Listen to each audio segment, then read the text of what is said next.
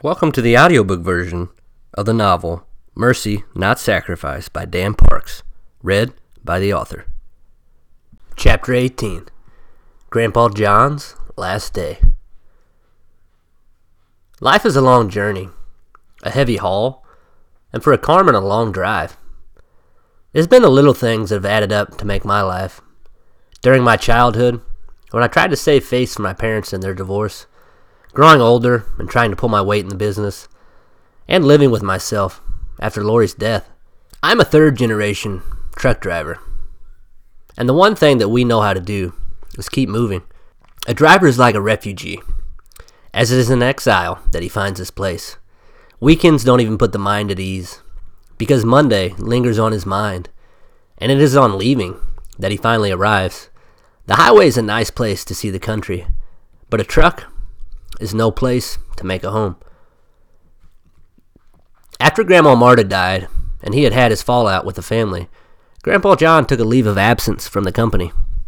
He had been off the road for about a year, and for the first time in his life, he had taken a liking to his home. He woke up that morning with a smile that he hadn't had in a year, and in the kitchen after his first cup of coffee, he walked to the curb to get the newspaper. At the mailbox hidden underneath the newspaper, he pulled out a single white envelope. It was addressed to him with the return address of Carmen Carriers, Inc. Sitting back at the kitchen table, he studied its wood. He investigated the table's construction in an attempt to sand out the memories that it held in its 40 years in the Carmen household. Forty years of daily use had worn the surface, as each scar and blemish was a testament to an occurrence or an event or a tragedy that had happened in the family. At the head of the table was a white spot the size of a notebook where Grandpa John had stayed awake to have one more drink after Grandma Marta had went to bed. After finishing most of the bottle, the drunk had caused a blackout, and his head fell down on the table, spilling out what was left of the handle of brandy. Archie had worn a circle in the middle of the table from scrubbing it with a sponge after the flu had caused him to lose his stomach. Sam never did like cauliflower, but he'd wanted to please his mother, so he finished his plate by shoving it into the pocket hole joints on his side of the table, and remnants of the vegetable still remain there. Once, on an early afternoon after school, my dad had reclined at the table with his feet up and his chair back, and a stolen cigarette from Grandpa John was in his mouth. While taking his first drag, Grandma Marta walked in, and he had tried to snuff it out, but the burning cherry fell on the table in front of him, and the cigarette ember burned both the tabletop and his forearm that concealed it. Grandpa John took a single blade pocket knife out of his pocket and set it next to the letter on the table. He opened the blade and rested it against the envelope. The tip of the metal began to cut against the steel, but he stopped a third of the way and set both the knife and the envelope down, and slowly finished his coffee. Shortly thereafter, he found himself knocking on the rectory door. Simon the priest answered, wearing his study glasses. John, Simon the priest said, please come in and join me. I am back at the kitchen, at the table. Grandpa John followed Simon the priest back to his kitchen. A small blue hardcover Bible and a black notebook sat open at the table. Take a seat, Simon the priest said as he gestured towards the table. Grandpa John sat down with the letter shaking in his hands. Simon the priest walked to the refrigerator and opened it. Would you like a beer, John? he asked. Please, Grandpa John responded. He was calmed by the winsome nature of Simon the priest. It was the thing that had surprised him the most on that very first visit. I hope pale ale is fine, Simon the priest said, as he sat two open bottles down on the table. Grandpa John nodded in approval. The friendship of the two had matured in such a way that they didn't need to fill each moment with conversation. Often, they waited in silence until the speech between them happened organically. The bottles of beer were empty before Grandpa John began to speak. That's good beer, he said. Simon the priest smiled in agreement and then looked down at the letter in Grandpa John's hands, encouraging him to go forward in his discourse. I got this in the mail today, Grandpa John said, as he tapped the edge of the envelope on the corner of the table. Archie and Sam have offered me a buyout for my business. Simon the priest could see that his mind was turning and allowed him time to find the words. I'm divided, Grandpa John said. They have grown the business, and I am proud of them. I want to be there to encourage them, but I also want to thank you. I am unsure of what to do. Outside the rectory's sliding glass door was a show of Gardenstown in autumn. The leaves had begun to turn, and the colors of gold and crimson and vermilion littered the town in their beauty.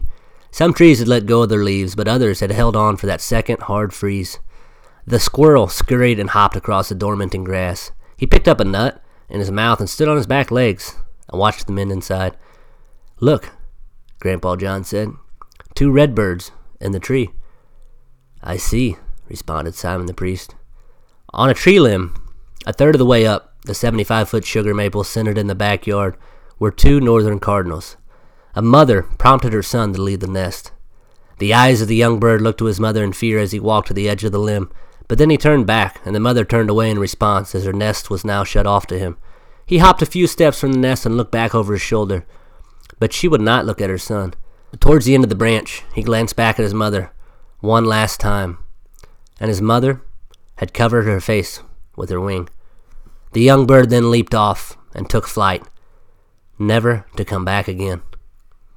You know, John, Simon the priest said, I never had the opportunity to have children, but I do know that a certain amount of maturity has to develop for a child to become grateful to his parents. We are taught in the commandments to honor our father and mother, but if I had to pick one I thought was disobeyed the most, it would be that. Grandpa John looked to Simon the priest. The man across the table from him was the first real friend that he had had since the military. My advice, Simon the priest said, sign the document and give your boys a chance.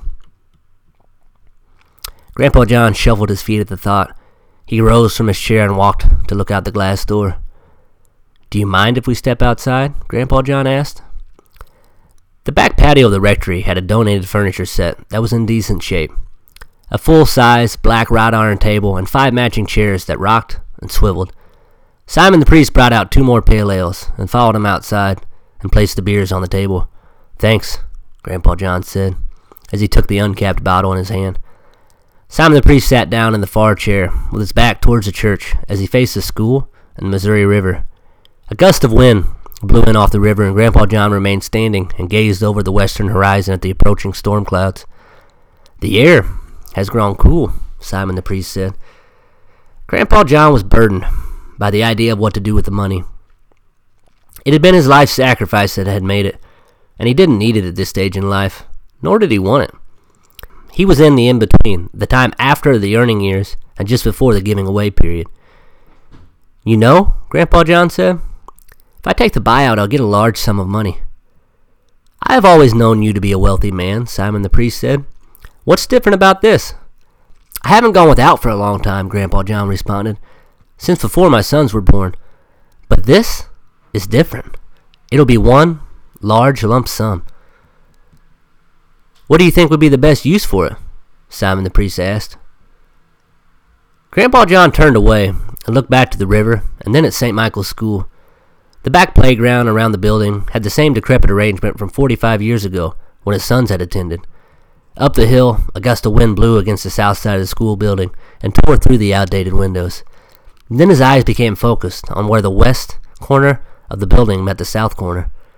The foundation of the school is settling, Grandpa John said. It has been, Simon the priest responded. It's been growing worse ever since my arrival. The school runs off donations and ties to the church. We have eight teachers and a principal who can barely feed their families on the salary that we pay. The diocese puts most of his money into the church and thinks we are supposed to fund the school on our own. But there's never enough money for building repairs. Budgets run out. But time wears on. I want to use the money to help the school, Grandpa John said. But my whole life, I thought my legacy would be what I leave behind for my family. I don't know what they'll think about it. What does John want to do? asked Simon the priest. What do you mean? responded Grandpa John.